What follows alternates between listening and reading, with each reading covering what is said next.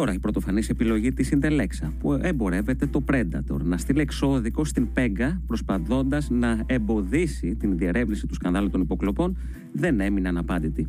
Έχει προκαλέσει την άμεση αντίδραση των Ευρωβουλευτών, τόσο της Επιτροπής του Ευρωπαϊκού Κοινοβουλίου, όσο και ευρύτερα. Ήδη η εισηγήτρια της Πέγκα, με ανάρτησή της στα social media, δηλώνει ότι ανυπομονεί πάρα πολύ για την αντιπαράθεση με την Intellexa. Και ο κύριος Στέλιος Κούλογλου, ευρωβουλευτής του ΣΥΡΙΖΑ και μέλος της Πέγκα, είναι μαζί μας για να τα συζητήσουμε όλα αυτά. Καλησπέρα σας, κύριε Κούλογλου. Καλησπέρα. Προκαλεί αίσθηση μια εταιρεία να αμφισβητεί τις ενέργειες μιας επιτροπής του Ευρωπαϊκού Κοινοβουλίου. Για απίθμενο θράσος θα μπορούσε να μιλήσει κανείς. Δεν περνά όμως και απαρατηρητό ότι αυτή η ενέργεια του εξώδικου γίνεται πριν την προκήρυξη εκλογών. Σύμφωνα με τη γνώση και την εμπειρία σας, από πού πηγάζουν αυτές οι ενέργειες? Κοιτάξτε, νομίζω ότι είναι χωρίς προηγούμενο καταρχήν η ενέργεια αυτή, διότι δεν έχει εξαχθεί κανένα πόρισμα μέχρι στιγμής για να πει κανείς ότι θίκτηκε η εταιρεία από το πόρισμα και προσπαθεί να πάρει μέτρα για να διασφαλίσει το κύρος της και την αξιοπιστία της. Νομίζω ότι είναι μια πολύ λάθος κίνηση. Προδίδει πανικό περισσότερο. Mm-hmm. Και το μεγάλο ερώτημα είναι, πρόκειται για πανικό της Intellexa ή της κυβέρνησης η οποία συνεργαζόταν με την Intellexa. Mm-hmm. Διότι η Intellexa τώρα να ξεκινήσει μια τέτοια διαδικασία μου φαίνεται πολύ περίεργο. Στην πραγματικότητα εκτίθεται ακόμα περισσότερο. Mm-hmm. Οι ευρωβουλευτές με όσους έχω μιλήσει, αλλά και έχουν εκφραστεί και δημοσίως ορισμένες συναδέλφισες, έχουν αντιδράσει και λέμε παρακαλούμε κάντε το συντομότερο δυνατό, διότι θα πρέπει να χρησιμοποιήσουν και ορισμένα επιχειρήματα με τα οποία η Δελέξα δηλαδή να δικαιολογήσει το εξωδικό της και την αγωγή, αν προχωρήσει σε αγωγή. Άρα τα επιχειρήματα αυτά θα πρέπει να απαντήσουν επί της ουσίας σε αυτά που η ίδια η Δελέξα δεν έχει θελήσει μέχρι τώρα να απαντήσει και κρύβεται, παρότι την έχουμε καλέσει πάρα πολλές φορές. Αλλά γιατί να το εμπνεύεται? Νομίζω ότι πίσω από την Intellexa κρύβεται μια κυβέρνηση η οποία δεν θέλει να συνεχιστεί αυτή η συζήτηση, και από τις πληροφορίες που ακούμε και έχω και εγώ προσωπικά είναι ότι ένας από τους βασικούς παράγοντες που ο κ.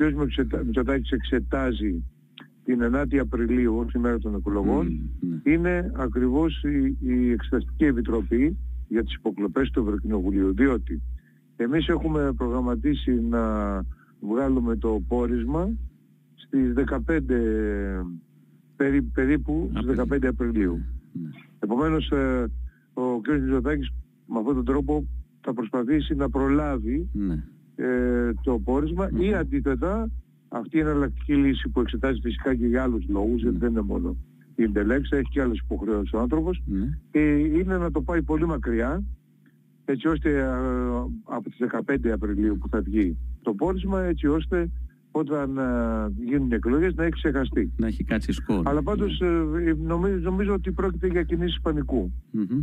Κινήσεις πανικού λοιπόν. Φτιάχνει κλίμα η κυβέρνηση μέσω της Intellexa και εν ώψη της 28ης Φεβρουαρίου που η Πέγκα θα καλέσει τους κυρίους Ράμο και Μενουδάκο.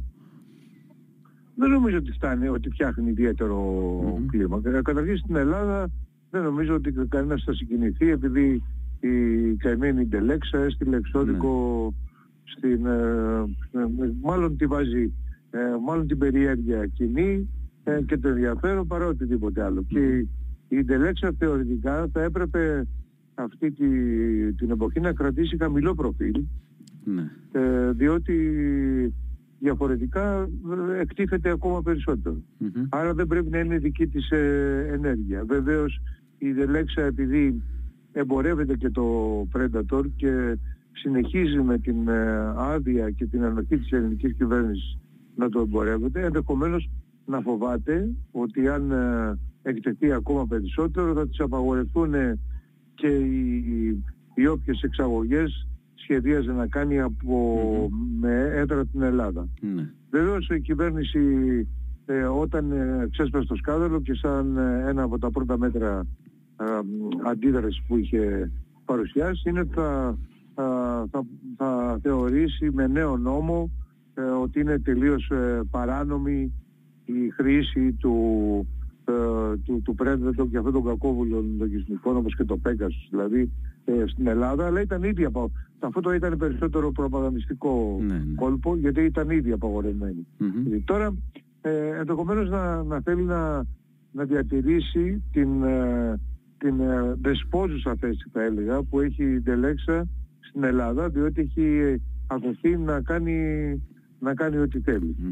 Η κυβέρνηση βέβαια καλείται να υπερβεί και άλλο θεσμικό σκόπελο, καθώς προφανώς έτσι αντιμετωπίζει τους θεσμούς. Έρχεται και η αντιπροσωπεία της Επιτροπής ΛΥΜΠΕ στις 6 Μαρτίου στην Ελλάδα και θα θέσει επίσης ευρύτερα ζητήματα που έχουν να κάνουν με την ελευθερία του τύπου, τη δολοφονία Καραϊβάζ, τις υποκλοπές.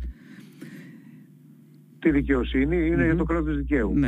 Είναι στο σύνολο, συμπεριλαμβάνει και τις υποκλοπές. Έτσι έχουμε δύο επιτροπές του Ευρωκοινοβουλίου να ερευνούν με τον άλλο τρόπο την κυβέρνηση Μητσοτάκη. Για αυτή τη δεύτερη, εμείς την επόμενη Τρίτη θα κάνουμε έτσι κι αλλιώς. Θα έχουμε ακρόαση τους δύο επικεφαλής των ανεξάρτητων αρχών. Τώρα, από όσο γνωρίζω, η κυβέρνηση έκανε προσπάθειες να εμποδίσει με διάφορα προσχήματα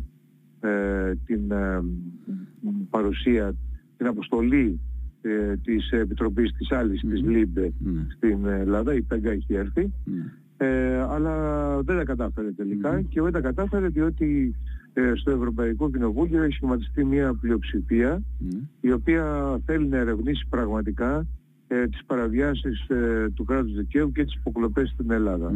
Και αυτή η πλειοψηφία έχει απομονώσει τη Νέα Δημοκρατία και την ακροδεξιά, η οποία βλέπει μάλλον με ευνοϊκό μάτι ή με ουδέτερο μάτι τις ενέργειες της κυβέρνησης Μητσοτάκη. Είναι χαρακτηριστικό ότι την προηγούμενη εβδομάδα που συζητήθηκε στο Ευρωπαϊκό Κοινοβούλιο, στην Ολομέλεια, η κατάσταση του τύπου στην Ελλάδα, οι παραβιάσεις και οι υποκλοπές, γιατί αυτός ήταν ο πολύ χοντροκομμένος και χωρίς προηγούμενο για μια χώρα τίτλος, η ακροδεξιά κράτησε πολύ διακριτική στάση, απήχε, είπε κάτι και οι περισσότεροι είπαν κάποιες γενικότητες, αποφεύγοντας να πάρουν τη θέση. Η κυβέρνηση είναι... Επομένως, αλλά το κομμάτι δεξιά, δηλαδή Ευρωπαϊκό Λαϊκό Κόμμα και ακροδεξιά, είναι μειοψηφία και οι έρευνες θα συνεχιστούν κανονικά και ο κ. Μητσοτάκης θα πρέπει να καταλάβει κάποια στιγμή ότι με τις ενέργειές του έχει εκθέσει ανεπανόρθωτα την Ελλάδα και έχει βλάψει πάρα πολύ την εικόνα της χώρας. Πάνω σε αυτό που είπατε, εντός του Ευρωπαϊκού Λαϊκού Κόμματος είναι η κυβέρνηση απομονωμένη μέσα στις γραμμές του Ευρωπαϊκού Λαϊκού Κόμματος? Με όσους μιλάω είναι δυσαρεστημένοι πολύ, αλλά δεν μιλάνε ανοιχτά. Μάλιστα. Διότι υπάρχει και η κομματική αλληλεγγύη. Εντάξει, πρέπει να... Το Ευρωπαϊκό Λαϊκό Κόμμα παλιότερα έλεγχε πολλές κυβερνήσεις. Από τα 27 κράτη-μέλη, ή τα 28 ήταν και η Μεγάλη Βρετανία. Τώρα στα 27 μέλη περίπου ελέγχει 7 κυβερνήσεις, μεταξύ των οποίων και η κυβέρνηση Μητσοτάκη. Της είναι δηλαδή η κυβέρνηση Μητσοτάκη πολύ πολύτιμη και γι' αυτό ακριβώς το λόγο βλέπουμε το ότι το Ευρωπαϊκό Λαϊκό Κόμμα, παρότι αρκετοί ευρωβουλευτές αντιδρούν, δεν παίρνει αποστάσεις και επίσης τηρεί μια πολύ ένοχη σιωπή η Κομισιόν για όλα αυτά που συμβαίνουν και η κυρία Φον ντερ Λάιεν, η οποία ανήκει στην ίδια πολιτική οικογένεια, δηλαδή πρόεδρος της Κομισιόν, με τον κύριο Μητσοτάκη. Κύριε Κούλογλου, ευχαριστούμε θερμά για τη συζήτηση που είχαμε.